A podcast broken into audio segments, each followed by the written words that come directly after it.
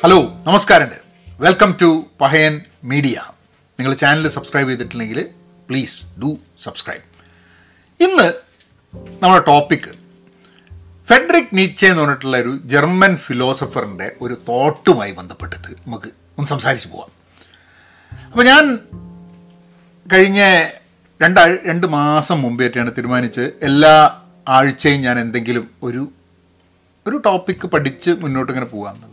അങ്ങനെ ഞാനിപ്പോൾ ഫിലോസഫി, തത്വചിന്ത, അതിൽ നീച്ചനെ പറ്റി മനസ്സിലാക്കാൻ വേണ്ടിയിട്ട് ശ്രമം നടത്തുകയാണ്.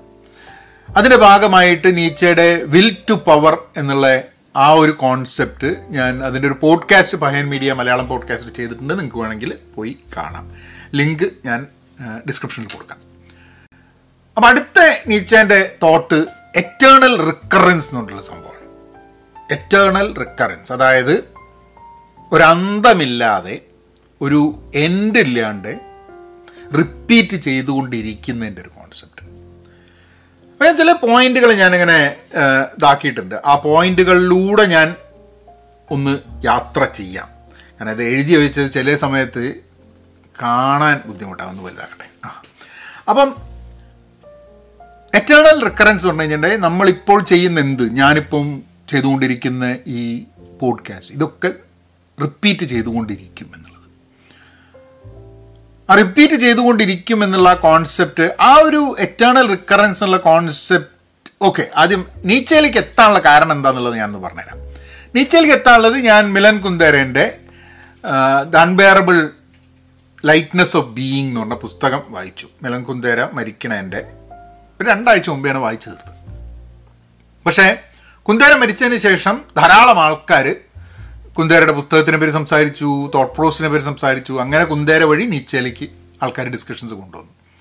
അപ്പോൾ കുറേ കാലമായിട്ട് എനിക്കിങ്ങനെ നീച്ചെ ഒരു കോംപ്ലക്സ് കഥാപാത്രമാണ്, അദ്ദേഹത്തിൻ്റെ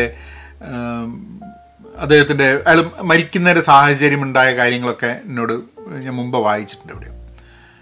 അപ്പോൾ എനിവേ, അപ്പോൾ നീച്ചേരെ നോക്കാമെന്ന് പറഞ്ഞിട്ട് ഞാൻ നോക്കിയപ്പോഴാണ് വിൽ ടു പവർ വന്ന്. അത് കുറച്ച് അതിനെ പറ്റിയിട്ട് കുറച്ച് മനസ്സിലാക്കി. അങ്ങനെ എറ്റേണൽ റിക്കറൻസിലേക്ക്, അങ്ങനെയാണ് നീച്ചയിലേക്ക് വരുന്നത്. ഇനിയും കുറച്ച് കാര്യങ്ങൾ നീച്ചേൻ്റെ ചില ചില തോട്ട്സ് ഉണ്ട്. അതിനെ പറ്റിയിട്ട് ഞാൻ വീഡിയോ ചെയ്യാം, പോഡ്കാസ്റ്റ് ചെയ്യാം, ഇതൊക്കെ വരും ദിവസങ്ങളിൽ. അപ്പം ഈ ഒരു കോൺസെപ്റ്റ് ഞാനിങ്ങനെ മനസ്സിലാക്കാൻ വേണ്ടി ശ്രമിക്കുകയായിരുന്നു, എറ്റേണൽ റിക്കറൻസ് ഉള്ളത്. ആദ്യം എറ്റേണൽ റിക്കറൻസ് പറഞ്ഞപ്പോൾ എൻ്റെ മനസ്സിൽ പെട്ടെന്ന് റീഇൻകാർണേഷൻ എന്നുള്ള കോൺസെപ്റ്റാണ് വന്നത്. അതായത് ഇപ്പം എന്താ പുനർജന്മം എന്നുള്ളത്. പക്ഷേ പുനർജന്മം എന്നുള്ള ജന്മം എന്നുള്ള കോൺസ് സോൾ റീബോൺ ആവുക എന്നുള്ളൊരു കോൺസെപ്റ്റ് കൂടി അല്ല നീച്ചെ ഇത് പറയുന്നതല്ല. അപ്പം ഇപ്പോഴും നമ്മൾ തത്വചിന്തയെ പറ്റി നോക്കുമ്പോൾ, ആൾക്കാരുടെ ഫിലോസഫിയെ പറ്റി നോക്കുന്ന സമയത്ത് ഇതിന് പല വ്യാഖ്യാനങ്ങളുണ്ടാവും. ഇപ്പം ഞാൻ ഇപ്പം നീച്ചെ പറഞ്ഞൊരു കാര്യം, എറ്റേണൽ റിക്കറൻസ് എന്ന സംഭവത്തിനെ അത് പുസ്തകത്തിലാക്കിയ, അതിൻ്റെ ആ കോൺസെപ്റ്റിനെ എടുത്തിട്ട് പുസ്തകം എഴുതിയ മിലൻ കുന്ദേര മനസ്സിലാക്കുന്നതും, അല്ലെങ്കിൽ ഞാനത് കേൾക്കുന്ന സമയത്ത് എൻ്റെ മനസ്സിൽ വരുന്നതും, വേറൊരാൾ മനസ്സിലാക്കുന്നതും, നമ്മളിത് വ്യാഖ്യാനിക്കാൻ ശ്രമിക്കും, ഇതൊക്കെ തമ്മിൽ വ്യത്യാസം ഉണ്ടാവും. ഇപ്പം നീച്ചേനോട് ചോദിക്കണം, മോനെ എന്താ നീച്ചെ ഈ ഉദ്ദേശിച്ച് എന്നുള്ള കാര്യം. പക്ഷെ അതവിടെ കട്ടെ, അത് നമ്മളെ കൊണ്ടാവുന്ന സംഭവമല്ല. പക്ഷേ മനുഷ്യൻ അങ്ങോട്ടും ഇങ്ങോട്ടും ഡിബേറ്റ് ചെയ്തിട്ട് ഇതിൽ നിന്നും വരുന്ന തോട്ട്സ്. അപ്പോൾ എനിക്ക് ഇത് രസകരമായിട്ട് തോന്നിയ ഈ തോട്ട്, ഇപ്പോൾ എല്ലാം രണ്ട് മൂന്ന് തോട്ടുകളാണ് എനിക്ക് വന്നത്.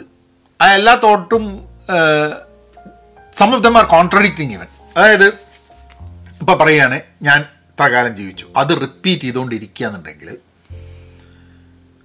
ഓരോ കാര്യം ഞാൻ ചെയ്യുമ്പോഴും അത് നന്നായി ചെയ്യാൻ വേണ്ടിയിട്ടുള്ള ഒരു ഒരു കാരണം, ആ ഒരു തോട്ട് പ്രോസസ്സ്, ആ ഒരു ചിന്ത എനിക്ക് തരാൻ സാധ്യതയുണ്ട് അല്ലേ.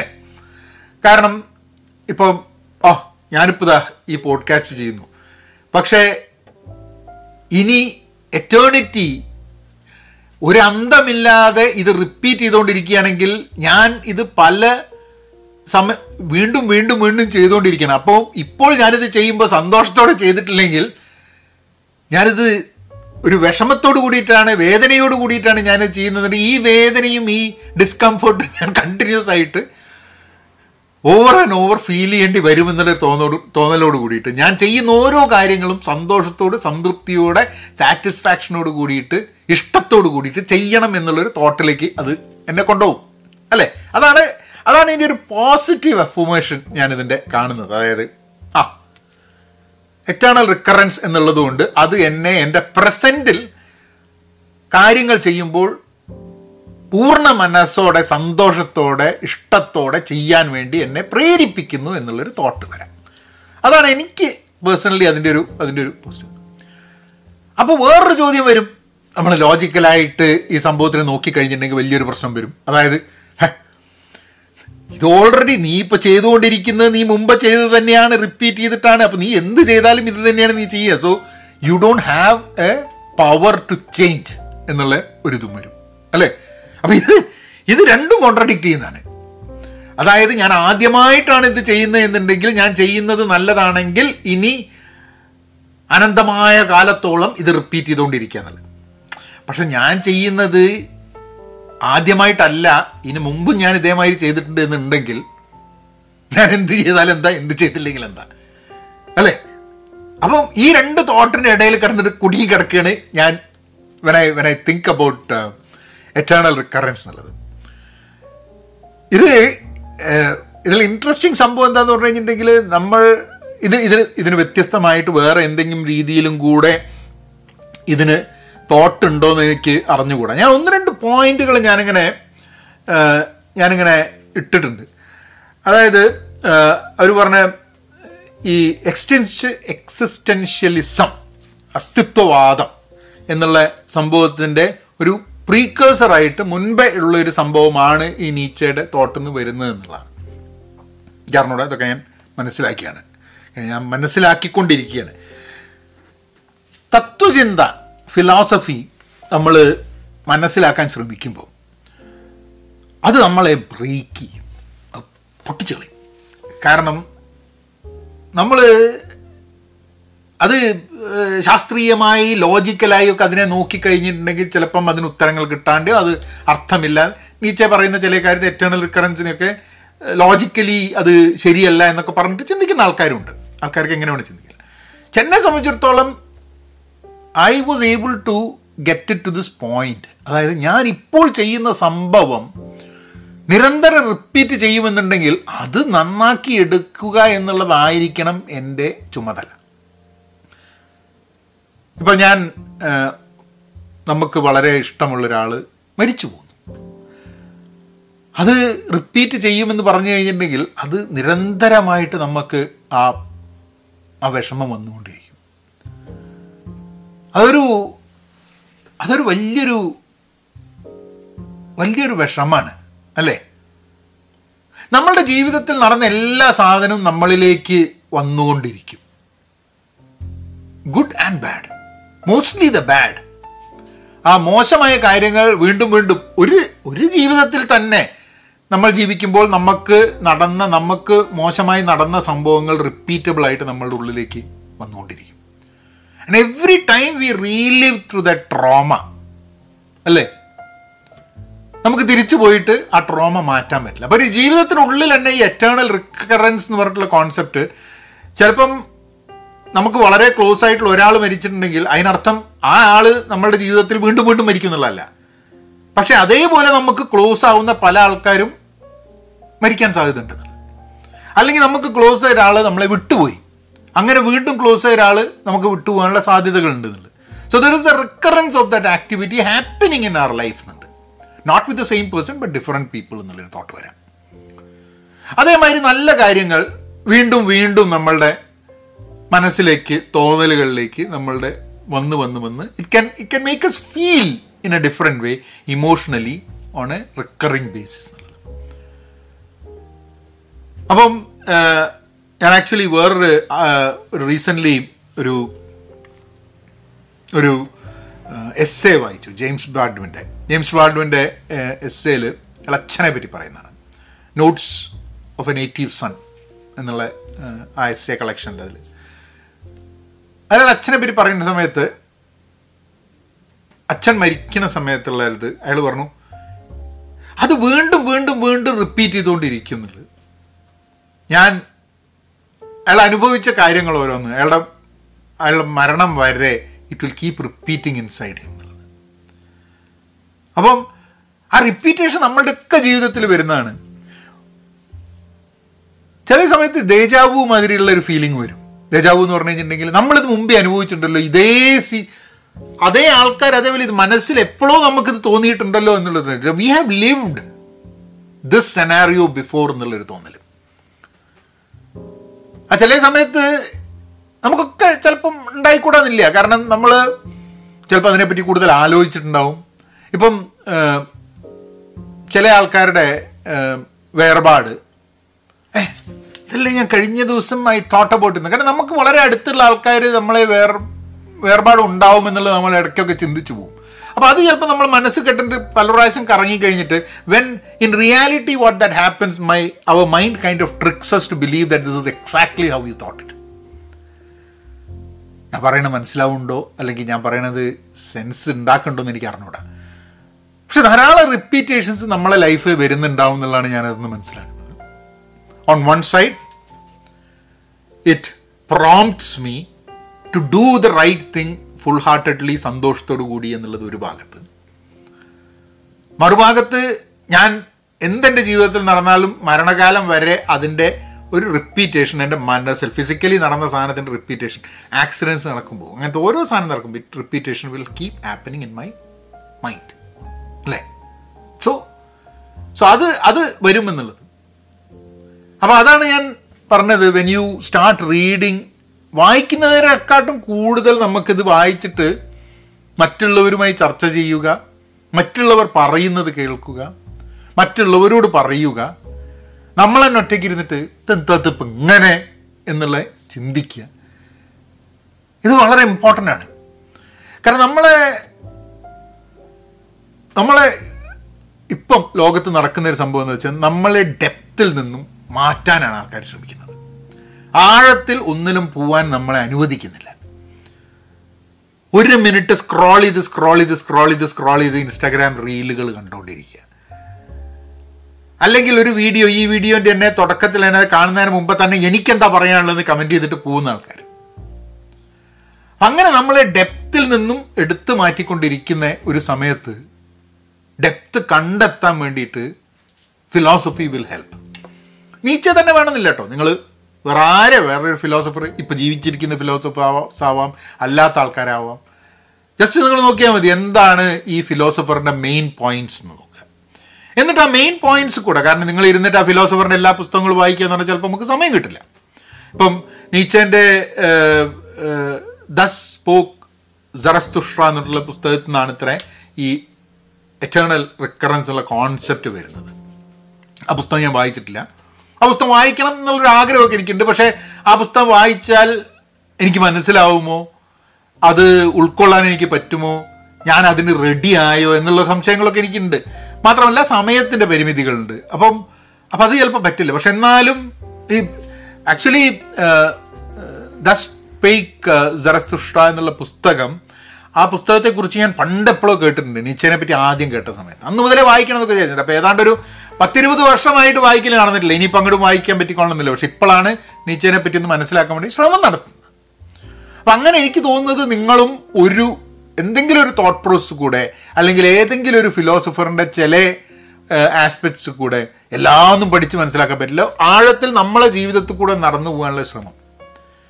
ഞാൻ ഈ എറ്റേണൽ റിക്കറൻസിനെ പറ്റിയിട്ട് വായിച്ചത് മനസ്സിലാക്കാൻ വേണ്ടി ശ്രമിക്കുന്ന സമയത്ത് എൻ്റെ മനസ്സിൽ വരുന്ന ചിന്തകൾ, എൻ്റെ റിപ്പീറ്റബിളായിട്ട് ചില തോട്ട്സ് എൻ്റെ മനസ്സിൽ വരുന്നുണ്ട്. അതായത് ഞാൻ ബുള്ളി ചെയ്യപ്പെടുന്നത് എൻ്റെ ഭയങ്കരമായിട്ട്, ഇത് ഇതൊക്കെ ചിലപ്പോൾ എന്നെ ഷെയ്പ്പ് ചെയ്തിട്ടുണ്ടാവും. ഞാൻ ഇന്ന് ചിന്തിക്കുന്ന രീതിയും ഇതൊക്കെ എന്നെ ഷെയ്പ്പ് ചെയ്തിട്ടുണ്ടാവും.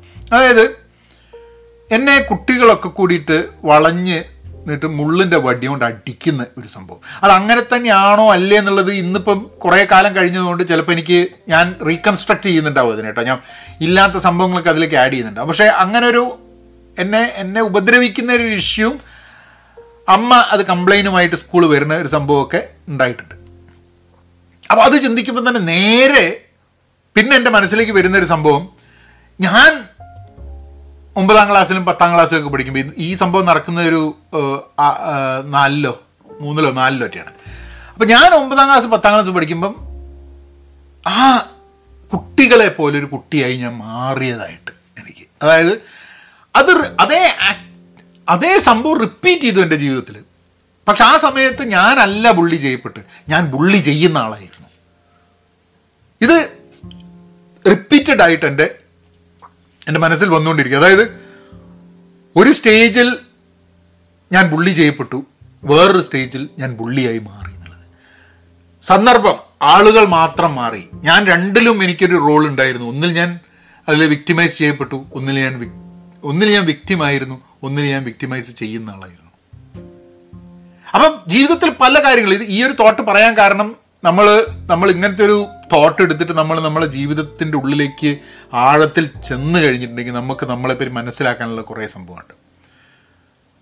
അപ്പം ഞാൻ എന്നെപ്പറ്റി മനസ്സിലാക്കിയൊരു സംഭവം എന്താണെന്ന് പറഞ്ഞു കഴിഞ്ഞാൽ, ഞാൻ എന്നെ ആൾക്കാർ എന്തെങ്കിലും ദ്രോഹിക്കുന്ന സമയത്ത്, എന്നെ ഫൈറ്റ് ചെയ്യുമ്പം, എനിക്കെതിരെ നിൽക്കുമ്പം, എൻ്റെ ഒരു ഒരു എൻ്റെ ഒരു സ്വഭാവം എന്താന്ന് പറഞ്ഞു കഴിഞ്ഞാൽ, ഞാൻ അവരെ ഫൈറ്റ് ബാക്ക് ചെയ്യ ചെയ്യുന്നത് അവരായി മാറിക്കൊണ്ടാന്നുള്ളത്. ഇതൊരു വലിയ പ്രശ്നമാണ് എൻ്റെ അത് എനിക്ക് തോന്നിയിട്ട്. കാരണം നമ്മളെന്താ, എന്നെ ഒരാൾ ചെയ്തത് എനിക്ക് ഇഷ്ടമല്ലെങ്കിൽ ഞാൻ അങ്ങനെ ആവരുത് എന്നുള്ളതല്ലേ ഞാൻ നോക്കേണ്ടത്. പക്ഷെ ഞാൻ നേരെ ആ വ്യക്തിയെപ്പോലെ ആവുക എന്ന് പറഞ്ഞു കഴിഞ്ഞിട്ടുണ്ടെങ്കിൽ, I'm I'm saying it is okay for what happen to me, അല്ലേ? എന്നെ ആൾക്കാർ ബുള്ളി ചെയ്തത് ഓക്കെ ആണെന്ന് സ്ഥാപിക്കുകയാണ് ഞാൻ ഒരു ബുള്ളിയായി മാറുമ്പോൾ. ഇത് അതാ പറഞ്ഞേ, നമ്മൾ ഇങ്ങനത്തെ ചില തോട്ട്സിൻ്റെ ഉള്ളിൽ കൂടെ പോയി കഴിഞ്ഞിട്ട് it will break you inside out. ചിലപ്പോൾ ഇതൊക്കെ വളരെ ചെറുപ്പത്തിൽ ചെയ്യേണ്ടതായിരിക്കാൻ മതി, അല്ലെങ്കിൽ ചിലപ്പോൾ ചില ആൾക്കാർക്കൊക്കെ വളർച്ച വരാൻ ഒരു പ്രായം എത്താൻ മതി ടു റിയലി സ്റ്റാർട്ട് ബ്രേക്കിംഗ്. അപ്പം അവിടെ വെച്ചിട്ട് നമുക്ക് ഈ പോഡ്കാസ്റ്റ് നിർത്താം. നിങ്ങൾ ചാനൽ സബ്സ്ക്രൈബ് ചെയ്തിട്ടില്ലെങ്കിൽ സബ്സ്ക്രൈബ് ചെയ്യാം. ചെന്ന് രണ്ട് കാര്യം കൂടെ പറയാനുണ്ട്. അപ്പോൾ ആൾക്കാർക്ക് ഈ ഒരു സ്റ്റേജിൽ ഒരു സംശയം ഉണ്ടാവും, എങ്ങനെയാണ് ഇപ്പോൾ ഇതാണ് ശരിയെന്നുണ്ടെങ്കിൽ how do we how do we go head and learn understand എന്നുള്ളത്. ഇപ്പം ഞാൻ തുടങ്ങിയ വഴി ഞാൻ നിങ്ങളോട് പറയാം. അതായത് മിലൻ കുന്ദേരയുടെ പുസ്തകം വായിച്ചതിന് ശേഷം അതിനെപ്പറ്റി മനസ്സിലാക്കിയപ്പോഴാണ് നിച്ചേൻ്റെ റെലവൻസ് അതിൽ വന്നത്. കുറേ കാലമായി നീച്ചേനെ കുറിച്ച് അവിടെ ഇവിടെയൊക്കെ വായിക്കുന്നുണ്ട്. പക്ഷെ ഞാൻ വിചാരിച്ചു ഈ പുസ്തകം was pretty good, so probably I need to go delve deeper into Nietzsche. നിങ്ങൾക്ക് നീച്ചെ തന്നെ വേണമെന്നില്ല കേട്ടോ, ഏത് ഫിലോസഫേഴ്സ് വേണേൽ എടുക്കാം. എന്നിട്ട് നിങ്ങൾ പോയിട്ട് മെയിൻ പോയിൻറ്റ്സ് എന്താണ് അയാളുടെ അദ്ദേഹത്തിൻ്റെ അയാളുടെ അവരുടെയോ ആരുടെ വെച്ചാൽ ടീച്ചിങ്ങിൽ മെയിൻ തോട്ട്സ് എന്താണെന്നുള്ളത്. അങ്ങനെ മെയിൻ തോട്ട്സ് എന്താണെന്ന് മനസ്സിലാക്കി കഴിഞ്ഞിട്ട് അതിൽ ഓരോ തോട്ടും എടുത്തിട്ട് അതിലേക്ക് നമ്മളെ ജീവിതത്തിനെ ഇറക്കി വിടുക, നമ്മളുടെ അനുഭവത്തിനെ ഇറക്കി വിടുക. അല്ലെ, അതെടുത്തിട്ട് നമ്മളെ ജീവിതത്തിൽ കൂടെ ഇങ്ങനെ സ്ക്രൈപ്പ് ചെയ്തെടുക്കുക. അപ്പം കുറേ കുറേ നമ്മൾ നമ്മളെപ്പറ്റി അറിയാത്ത കുറേ കാര്യങ്ങൾ, അല്ലെ നമ്മൾ അറിയേണ്ട കുറേ കാര്യങ്ങൾ അതിൽ നിന്ന് ഉൾത്തിരിഞ്ഞ് വരും എന്നുള്ളൊരു ചിന്തയാണ്. അപ്പം ഞാൻ ആ ഒരു യാത്രയിലാണ്, അതിൻ്റെ ഭാഗമായിട്ടാണ് ഇതിൽ വീഡിയോസ് ചെയ്യുക. ഈ വീഡിയോൻ്റെയും ഓഡിയോ ഇത് അവൈലബിൾ ആയിരിക്കും. പഹയൻ മീഡിയ മലയാളം പോഡ്കാസ്റ്റ് എല്ലാത്തിൻ്റെ ലിങ്കും ഡിസ്ക്രിപ്ഷനിൽ ഉണ്ടാവും. അടുത്ത വീഡിയോന് വീണ്ടും കാണാം. എന്നാൽ പിന്നെ അങ്ങനെയാക്കാം. ഈ പുസ്തകം എനിക്ക് ആക്ച്വലി അതിനെ പറ്റിയിട്ട് സംസാരിക്കാൻ ഞാൻ റെഡി ആണോ എന്ന് എനിക്ക് അറിഞ്ഞുകൂടാ. കാരണം ആ പുസ്തകത്തെക്കുറിച്ച് ഇപ്പോഴും ഇപ്പോഴും ആ പുസ്തകം എൻ്റെ ഉള്ളിലിങ്ങനെ വളർന്നുകൊണ്ടിരിക്കുകയാണ്. അത് പൂർണ്ണ വളർച്ച നേടുമെന്ന് എനിക്ക് അറിഞ്ഞൂടാ, but it is still growing inside me. പക്ഷെ ആ പുസ്തകം ഇന്ന് പറയേണ്ട ഒരു ആവശ്യമുണ്ടെന്ന് എനിക്ക് തോന്നുന്നു. പുസ്തകത്തിൻ്റെ പേര് unbearable lightness of being, Milan Kundera എഴുതിയ ഒരു പുസ്തകമാണ്. അപ്പോൾ ഈ പുസ്തകം ഞാൻ വായിച്ച് തീരുന്നത് എ ഫ്യൂ വീക്സ് ബാക്ക്, എനിക്ക് തോന്നുന്നു അല്ല ഒരു ഒന്നൊന്നര മാസം മുമ്പേ തോന്നുന്നു. അത് കഴിഞ്ഞിട്ട് കുറച്ച് കഴിഞ്ഞപ്പോഴാണ് കുന്ദേര മരണമടയുന്നത്. അപ്പം അത് കഴിഞ്ഞപ്പം മിലൻ കുന്ദേരനെ കുറിച്ച് ആൾക്കാർ എഴുതിയത്, മിലൻ കുന്ദേരൻ്റെ പുസ്തകങ്ങളെക്കുറിച്ച് ആൾക്കാർ സംസാരിച്ചത്, ഇതൊക്കെ ഞാൻ I happen to read that. അപ്പം അതൊക്കെ വായിച്ചു കഴിഞ്ഞപ്പം എനിക്ക് തോന്നിയൊരു സംഭവം എന്ന് പറഞ്ഞു കഴിഞ്ഞിട്ടുണ്ടെങ്കിൽ, ആ പുസ്തകത്തിനെ ഞാൻ മനസ്സിലാക്കിയതിനെക്കാട്ടും കൂടുതൽ മനസ്സിലാക്കാൻ ഇനിയും സമയമെടുക്കും എന്നുള്ളൊരു തോന്നലാണ്. എന്തായാലും പുസ്തകത്തിനെക്കുറിച്ച് ഞാൻ ചില കാര്യങ്ങൾ നിങ്ങളോട് ഷെയർ ചെയ്യാം. നിങ്ങൾ ചിലപ്പോൾ വായിച്ചിട്ടുണ്ടാവും. ഇത് മലയാളത്തിലും ഉണ്ട് എന്നുള്ളതാണ് ഞാൻ മനസ്സിലാക്കുന്നത്. സോ ഞാൻ വായിച്ചത് ഇംഗ്ലീഷിലാണ്, മലയാളത്തിൽ ഈ പുസ്തകം അവൈലബിൾ ആണെന്നുള്ളതാണ് ഞാൻ മനസ്സിലാക്കുന്നത്. അപ്പം മിലൻ കുന്ദേരൻ്റെ ഈ പുസ്തകം, ഇതിൻ്റെ ഒരു ഇതിലേക്ക് വരുന്നൊരു തീം ഫെഡറിക് നീച്ച, എന്ന് പറഞ്ഞിട്ടുള്ള ജർമ്മൻ ഫിലോസഫറിൻ്റെ ഒരു എറ്റേണൽ റിക്കറൻസ് എന്ന് പറഞ്ഞിട്ടുള്ളൊരു ഒരു കോൺസെപ്റ്റ്, ഫിലോസഫിക്കൽ ഐഡിയ. അതായത് നമ്മുടെ ജീവിതത്തിൽ നടക്കുന്നതൊക്കെ നിരന്തരം റിപ്പീറ്റ് ചെയ്തുകൊണ്ടിരിക്കുന്നൊരു സംഭവമാണെന്നുള്ളത്. അതായത് പുതുതായിട്ടൊന്നുമില്ല, ഒക്കെ റിപ്പീറ്റ് ചെയ്തുകൊണ്ടിരിക്കുക എന്നുള്ളത്. അപ്പോൾ ആ ഒരു കോൺസെപ്റ്റിൽ നിന്നാണ് ഇതിൻ്റെ ഒരു കഥ വരുന്നത്. അപ്പോൾ കഥയിലെ അപ്പം അതുകൊണ്ട് തന്നെയാണ് ഇപ്പം നമ്മൾ the the unbearable lightness of being എന്നുള്ളതിനെ മലയാളത്തിലാക്കാൻ നോക്കിക്കഴിഞ്ഞാൽ അസ്തിത്വത്തിൻ്റെ നമുക്ക് സഹിക്കാൻ വയ്യാത്ത ലാഘവത്വം, അല്ലെങ്കിൽ ഒരു വെയിറ്റില്ലായ്മ, അല്ലേ? അപ്പം അപ്പം തന്നെ മനസ്സിലാക്കുക ഒരു ഫിലോസഫിക്കൽ ആംഗിളിലാണ് ആ പുസ്തകം എഴുതുന്നതും എന്ന്. അതുകൊണ്ട് തന്നെ ആ പുസ്തകം വായിച്ചു കഴിഞ്ഞിട്ട് മിലൻ കുന്ദേര മരിച്ചു കഴിഞ്ഞ ആൾക്കാർ അതിനെപ്പറ്റി, മിലൻ കുന്ദേരനെ പറ്റി, ഈ പുസ്തകത്തിനെ പറ്റി പറയുന്നൊക്കെ കേട്ട് കഴിഞ്ഞപ്പം നീച്ച എന്താ പറഞ്ഞതെന്നുള്ളത് അറിയണം എന്ന് എനിക്കൊരു താല്പര്യം. അങ്ങനെ ആ വഴിക്കും കുറച്ച് കാര്യങ്ങൾ മനസ്സിലാക്കാൻ വേണ്ടിയിട്ടുള്ളൊരു ശ്രമം നടത്തുന്നുണ്ട്. പുസ്തകങ്ങൾ ഇതാണ് നമ്മളോട് ചെയ്യാൻ. നമ്മൾ പുസ്തകങ്ങളെ പറ്റിയിട്ട് വായിച്ചു തുടങ്ങി കഴിഞ്ഞാൽ ആ പുസ്തകങ്ങൾ നമ്മളെ ചിലപ്പോൾ ആ പുസ്തകങ്ങളുടെ അപ്പുറത്ത് വേറെ പല സ്ഥലത്തേക്കും നമ്മളെ കൊണ്ടുപോകുന്നതാണ്. രണ്ട് മൂന്ന് യാത്രകൾ നടത്തും. ആദ്യം ഉള്ള യാത്ര എന്ന് പറഞ്ഞാൽ വാങ്ങലും വായിക്കലും തമ്മിലുള്ളൊരു യാത്ര ഉണ്ട്. അതായത് ഈ പുസ്തകം വായിച്ചിട്ട് കുറേ വാങ്ങിച്ചിട്ട് കുറേ കാലമായി, വാങ്ങിക്കലും വായിക്കലും തമ്മിൽ കുറച്ചൊരു സമയമുണ്ട്. അപ്പം അങ്ങനെ ആ ഒരു യാത്ര ഉണ്ട്. അത് പുസ്തകം യാത്ര ചെയ്യുന്നതാണോ നമ്മൾ യാത്ര ചെയ്യണമെന്നാണോ എന്നറിയില്ല. അത് കഴിഞ്ഞിട്ടുള്ളത് വായിച്ചു കൊണ്ടിരിക്കുമ്പോൾ ആ പുസ്തകത്തിലൂടെ കഥയിലൂടെ നമ്മൾ യാത്ര ചെയ്യുന്നൊരു സംഭവം. അത് കഴിഞ്ഞാൽ പുസ്തകം കഴിഞ്ഞു കഴിഞ്ഞാൽ പിന്നെ നമ്മളായിട്ടുള്ളൊരു യാത്ര, അതിൽ പറയുന്ന കാര്യങ്ങൾ മനസ്സിലാക്കാനും അത് നമ്മളെ പുതിയ കാര്യങ്ങൾ മനസ്സിലാക്കാൻ കൊണ്ടുവന്ന പുസ്തകത്തിൻ്റെ അപ്പുറത്തുള്ള വേറൊരു ലോകത്തിലേക്ക് നമ്മൾ യാത്ര ചെയ്യും. ഇങ്ങനെയാണ് ഞാൻ പുസ്തകം വായിക്കുന്ന സമയത്ത് പലപ്പോഴും എനിക്ക് ഫീൽ ചെയ്തിട്ടുള്ളത്. അപ്പോൾ അതിലെ മെയിൻ ക്യാരക്ടേഴ്സ് എന്ന് പറഞ്ഞു കഴിഞ്ഞാൽ നാല് ക്യാരക്ടേഴ്സാണ്, ഒരാളും കൂടെ ഉണ്ട് അവസാനം. അപ്പോൾ നാല് ക്യാരക്ടേഴ്സ് എന്ന് പറഞ്ഞാൽ വേറെയും ക്യാരക്ടേഴ്സ് ഉണ്ട് കേട്ടോ, പക്ഷേ വളരെ റിലവൻ്റ് ആയിട്ടുള്ള നാല് ഹ്യൂമൻ ക്യാരക്ടേഴ്സും ഒരു നായയാണ് അത്. അപ്പം എന്നെ സംബന്ധിച്ചിടത്തോളം അങ്ങനെ അഞ്ച് ക്യാരക്ടേഴ്സാണ് എനിക്ക് വ്യക്തമായിട്ട് അതിൽ ഓർമ്മ വരുന്ന രീതിയിൽ വരുന്നത്. മെയിൻ ക്യാരക്ടർ തൊമാസ് എന്ന് പറഞ്ഞിട്ടുള്ള ഒരു ഒരു ഡോക്ടർ, സർജനാണ്. അപ്പോൾ പ്രാഗ് വസന്തകാലത്താണ്, അതായത് നയൻറ്റീൻ സിക്സ്റ്റി എയ്റ്റ് സിക്സ്റ്റീസ് എൻഡിൽ പ്രാഗ് വസന്തകാലത്താണ് ഇതിൻ്റെ സംഭവം നടക്കുന്നത്. നയൻറ്റീൻ അതൊന്നും നമ്മളെ ഹിസ്റ്ററി എക്സാക്ട് ഡേറ്റ്സ് ഒന്നും നമുക്ക് അറിഞ്ഞൂടാ, പണ്ട് പാണിപ്പത്ത് പഠിപ്പിച്ചല്ലാണ്ട് അതൊന്നും ഇപ്പോൾ ഓർമ്മയില്ല. അപ്പം എന്തായാലും പ്രാഗ് വസന്തകാലത്താണ് നടക്കുന്നത്. അപ്പം കമ്മ്യൂണിസ്റ്റ് ഗവൺമെൻറ്റിനെതിരെ ആൾക്കാർ ശബ്ദമുയർത്തുന്നു, അങ്ങനെ അങ്ങനെ എന്നൊക്കെ പറഞ്ഞിട്ടുള്ള സംഭവങ്ങൾ. തോമസ് ഒരു സർജനാണ്, പക്ഷേ Thomas is also a womaniser, ഒരു സ്ത്രീ ലംബടനാണ് എന്ന് പറയാം, അങ്ങനെയല്ലേ വാക്ക് മലയാളത്തിൽ.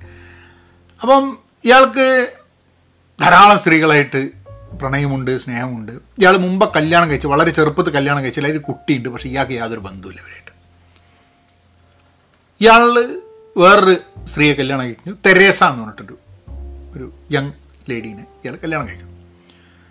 അപ്പം അതാണ് ഇവരുടെ ജീവിതം. സോ ഇവർ കല്യാണം കഴിച്ച് ഇവർ രണ്ടുപേരും പ്രായമാവുന്ന അവസാനം വരെ രണ്ടുപേരും ഓൾഡാവുന്ന അങ്ങനെയാണ് കഥ പോകുന്നത്. അപ്പം തോമസിൻ്റെ ഒരു തെരേസ എങ്ങനെയാണെന്ന് പറഞ്ഞു കഴിഞ്ഞാൽ വളരെ ഫ്രീ ആണ്, വളരെ എന്താ പറയുക, ഒരാളെ പെട്ടെന്ന് സ്നേഹിക്കും, ഇഷ്ടപ്പെടും, അങ്ങനെയൊക്കെയുള്ളതാണ്. അങ്ങനെ തോമസിനെ ഭയങ്കര ഇഷ്ടമാണ്, തോമസിനെ കല്യാണം കഴിച്ച്. പക്ഷേ അതേ സമയത്ത് തന്നെ തോമസിൻ്റെ ഈ മറ്റ് സ്ത്രീകളുമായിട്ടുള്ള ബന്ധം എന്ന് പറയുന്നത് അത് തെരേസനെ വിഷമിപ്പിക്കുന്നുണ്ട്.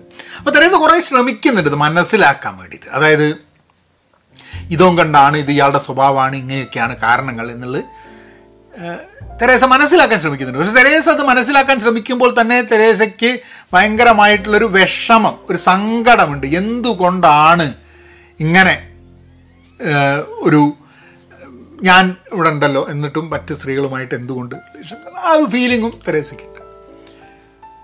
പിന്നെ ഉള്ളൊരു ക്യാരക്ടർ സബീന. സബീന ആരാന്ന് പറഞ്ഞു കഴിഞ്ഞാൽ തോമസിൻ്റെ ഒരു മിസ്ട്രസ്സാണ്. She is another free spirited person. And അവരെങ്ങനെയാന്ന് പറഞ്ഞു കഴിഞ്ഞാൽ അവർക്ക് എല്ലാവരുമായിട്ട് the cons she considers everyone in the same way, അങ്ങനെ അറ്റാച്ച്ഡ് ആവില്ല, അങ്ങനെയൊക്കെ ഉള്ളൊരു ക്യാരക്ടറാണ്.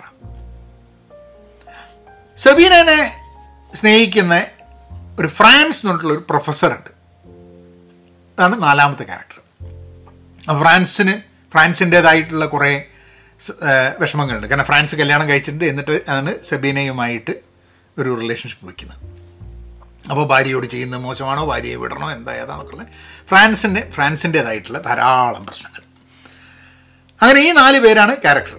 അപ്പം തോമസ് എന്ത് ചെയ്യുമെന്ന് പറഞ്ഞു കഴിഞ്ഞാൽ, എന്തോ ഒരു ഒരു പ്രശ്നം വന്നിട്ട് തോമസിന് പ്രാക്ടീസ് ചെയ്യാൻ പറ്റാണ്ട്, ആ തോമസിൻ്റെ മകൻ ഇതിൽ വരുന്നുണ്ട് കുറേ കഴിഞ്ഞിട്ട്, സൈമൺ എന്നുണ്ട്. അപ്പോൾ സൈമൺ കമ്മ്യൂണിസ്റ്റ് അധികാരവർഗത്തിൻ്റെ ഭാഗമായിട്ട് തോമസിൻ്റെ അടുത്ത് വന്നിട്ട് തോമസിനെ കൊണ്ട് തോമസ് എന്തോ മുമ്പ് എഴുതിയതോ പറഞ്ഞോ എന്തോ ഒരു സാധനത്തിന് മുകളിൽ അത് റിട്രാക്ട് ചെയ്യാൻ വേണ്ടി ഒപ്പിടാൻ വേണ്ടിയിട്ട് കടലാസൊക്കെ കൊണ്ട് കൊടുക്കും. തോമസ് ഒപ്പിടില്ല എന്നതിന് വഴി. അങ്ങനെ തോമസിന് എന്ത് പറ്റും, തോമസിന് സർജനായിട്ട് സർജറി പ്രാക്ടീസ് ചെയ്യാൻ പറ്റാണ്ട് തോമസ് പോയിട്ട് വിൻഡോസ് ക്ലീൻ ചെയ്യാൻ തുടങ്ങി. ഇത് ജനലൊക്കെ വലിയ ബിൽഡിങ്ങുകളുടെ ജനലൊക്കെ ക്ലീൻ ചെയ്യുന്ന ജോലിയിലേക്ക് മാറും. അപ്പം ആ ഒരു പ്രാഗ് വസന്ത സമയത്ത് ഇങ്ങനെ ജീവിക്കുന്ന നാലാൾക്കാരുടെ ജീവിതത്തിലും അവരുടെ പല രീതിയിൽ അവർ നോക്കുക. അപ്പോൾ ഇതിൽ ലൈറ്റ്നെസ് ആൻഡ് വെയ്റ്റ് എന്ന് പറഞ്ഞിട്ടുള്ള രണ്ട് കോൺസെപ്റ്റുകൾ ഇതിൽ അവിടെ ഇവിടെയൊക്കെ ആയിട്ട് വരുന്നുണ്ടെന്നുള്ളതാണ്. ലൈറ്റ്നെസ് എന്ന് പറഞ്ഞു കഴിഞ്ഞിട്ടുണ്ടെങ്കിൽ, ഒരു ലൈറ്റ്നെസ് എന്ന് പറയുന്നത് ഒരു ഒരു പ്രത്യേക ഒരു അർത്ഥമൊന്നുമില്ലാണ്ട് നമ്മൾ ആ ഒരു രീതിയിൽ പോവുക എന്നുള്ളത്. അതായത് ആ അങ്ങനെ ജീവിക്കാം അങ്ങനെ ജീവിക്കാം, ഭയങ്കരമായിട്ട് ലൈറ്റ്നെസ്, ഫെദറിനെ പോലെ അങ്ങനെ പറന്ന് കളിച്ചു കൊണ്ടുള്ള ലൈറ്റ്നെസ്. വെയിറ്റ് എന്ന് പറയുന്നത്, അതായത് ഇതിനൊരു പർപ്പസ് ഉണ്ട് എന്നുള്ളത്, ഒരു അമിതഭാരമുണ്ട് എന്നുള്ളത്. അപ്പോൾ ഇതിൻ്റെ രണ്ടിൻ്റെ ഇടയിലാണ് ശരിക്കും പറഞ്ഞു കഴിഞ്ഞിട്ടുണ്ടെങ്കിൽ തോമസിൻ്റെ ജീവിതം അങ്ങനെ കടന്ന് കളിക്കുന്നത്. ഈ വെയിറ്റ് ഇല്ലാണ്ട് പറന്ന് നടക്കുന്ന ഒരു പട്ടം പോലെ പറക്കുന്ന ഒരു ജീവിതവും, അയ്യോ ജീവിതത്തിന് ഒരർത്ഥമുണ്ടാവണം എന്നുള്ള ഒരു മീനിങ് വേണം എന്നുള്ള ആ ഒരു അമിതഭാരത്തിൻ്റെ ഇടയിൽ ഇത് ധാരാളം ആൾക്കാർ ഇതിൻ്റെ രണ്ടിൻ്റെ ഇടയിൽ കിടന്ന് ജീവിക്കുന്ന ധാരാളം ആൾക്കാരുണ്ട്. പട്ടം പോലെ പറക്കണമെന്നുണ്ട്, എന്നാലോട്ട് അത് പറ്റൂല, അതിൻ്റെ ഇടയിൽ കിടന്ന് കളിക്കുന്നൊരു സംഭവം. അപ്പോൾ ഈ ഒരു സംഭവമാണ് ഈ ഒരു തീം. അതിൽ അതാണ് നീച്ച പറഞ്ഞ എറ്റേണൽ റിക്കറൻസ് എന്നുള്ള സാധനം. അതായത് നമ്മൾ അത് അത് വേറെ തന്നെ എടുത്ത് പറയേണ്ട ഒരു വിഷയമാണ് എറ്റേണൽ റിക്കറൻസിൻ്റെ, repetition of what we have. There is nothing new that is happening now, it has already happened or you keep doing it എന്നുള്ളത്. അത് കുറച്ചും കൂടെ ഇതായിട്ട് വേറൊരു വേറൊരു വീഡിയോയിൽ നമുക്ക് സംസാരിക്കാം. അപ്പം സോ ദ പോയിൻ്റ് ഈസ്, ഈ പുസ്തകം നിങ്ങൾ വായിക്കുകയാണെങ്കിൽ, അത് മലയാളത്തിലാണെങ്കിൽ ഇംഗ്ലീഷിലാണെങ്കിൽ, വായിച്ചിട്ട് അതിന് അതിൻ്റെ സ്പേസ് കൊടുക്കണം. അതിന് സ്പേസ് കൊടുക്കുക എന്ന് പറഞ്ഞു കഴിഞ്ഞിട്ടുണ്ടെങ്കിൽ അതിനെ നിങ്ങളുടെ ഉള്ളിൽ ഫ്രീ ആയിട്ട് ഗ്രോ ചെയ്യാൻ വേണ്ടിയിട്ടുള്ളൊരു അവസരം കൊടുക്കണം.